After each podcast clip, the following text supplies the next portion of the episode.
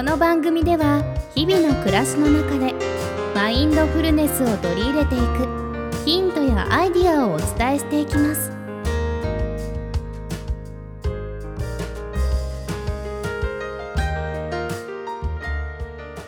皆様こんにちは、リサです。マインドフルでいい感じ。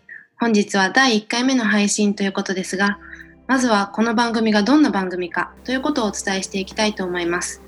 はい、マインドフルネストレーナーの幹事さん、よろしくお願いします。よよろしくお願いいたします。ろしくお願いします。はい、この番組はタイトルにもなっているマインドフル、つまりマインドフルネスについての番組ということでよろしいですか？はい、その通りです。ところで、リサさんはマインドフルネスという言葉をご存知でしたか？そうですね、もちろん聞いたことはあるんですけれども、えごめんなさい、しっかりとした意味まではちょっとわからないですね。ーはい、自分は10年以上前から知っていて、最近になって耳にする機会も増えたので、それなりに知られてきているなと思っていたんですけれども、うん周りの友人、知人と話してみると、思った以上に知られていないことに驚きました。なるほど。なぜでしょう？うん、そうですね。はっきりとはわからないんですけれども、私個人の体感的に言うと、マインドフルネスとつながりの深い仏教に対して、無意識的に抵抗感や強い言葉で言うと、アレルギーのようなものがあるように感じます。ちょっとうさんくさいというか、その一方で、ヨガの延長としてマインドフルネスに入ってこられる方も多く自分を高めるプロセスとして共通するものがあるのでしょう。しかし一般的に知られるところまでは行っていないような気がします。うん、そうですね。確かに私もマインドフルネスと聞くと、こう瞑想とかスピリチュアルなイメージがあって、こうにくいなという感じがあります。はい。では、幹事さんの考えるマインドフルネスとは？はい。マインドフルネスという言葉はもともと心の状態を表すものなので解釈が難しくイメージしづらいのですけれども、はい私はいつも頭と心のエクササイズと説明しています、Google や Yahoo、Facebook など名だたる企業の研修プログラムとして採用されたのもそのように考えると分かりやすいのかなと思いますなるほど。頭と心のエクササイズ。えー企業の研修プログラムでどのように採用されているのか、ちょっとこううまく想像できないんですけれども、マインドフルネスはこう何かビジネスにも役立つ要素を持っているのでしょうか？はい自分もビジネスにおいて何か効果があるのではと期待してはい。分厚い本なんかも何冊か読んで実践してきました、ビジネスに効果がある具体的なこととしては集中力が高まるはい。感情が安定する、うん頭の中が整理されるなどが挙げられます。うん実際効果は実感できました。でも実は何も難しく考えることはないのですね。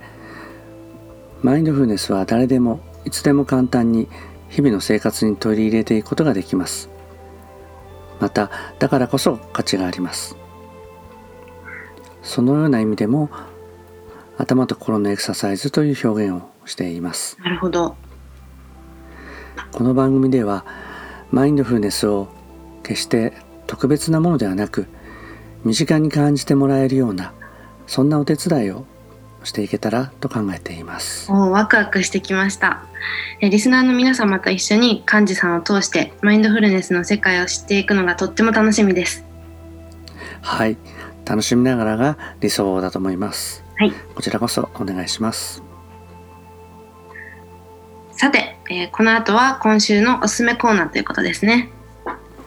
はいここからは毎回私のおすすめの本や映画などをご紹介していく時間です必ずしもマインドフルネスに関するものとは限らないですけれども日々の暮らしの中でちょっとした気づきを与えてくれるようなものをご紹介していきたいと考えていますはい。とはいえ第1回目ということでもありますので、はい。今回はマインドフルネスに関わる本をご紹介いたします。鈴木俊隆という方が書かれた禅マインド、ビギナーズマインドです。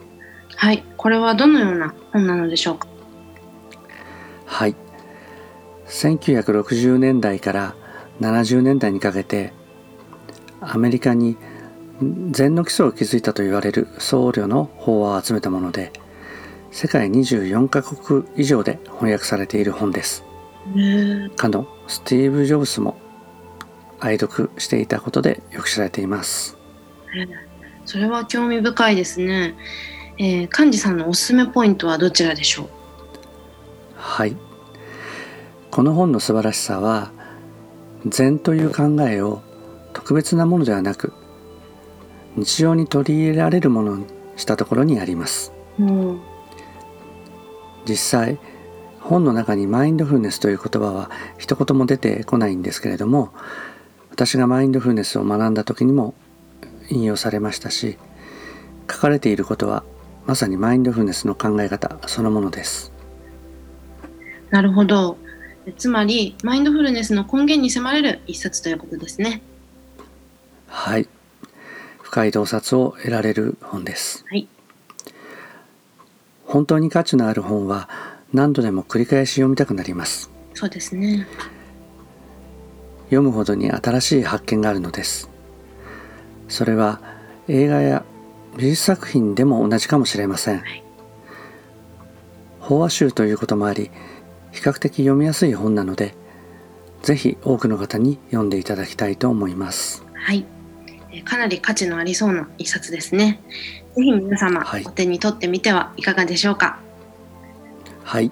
ということで、今回は鈴木俊隆さんの禅マインド、ビギナーズマインドをご紹介しました。はいそ。れでは、第1回目のマインドフルでいい感じ、いかがでしたでしょうか。幹事さん、ありがとうございました。ありがとうございました。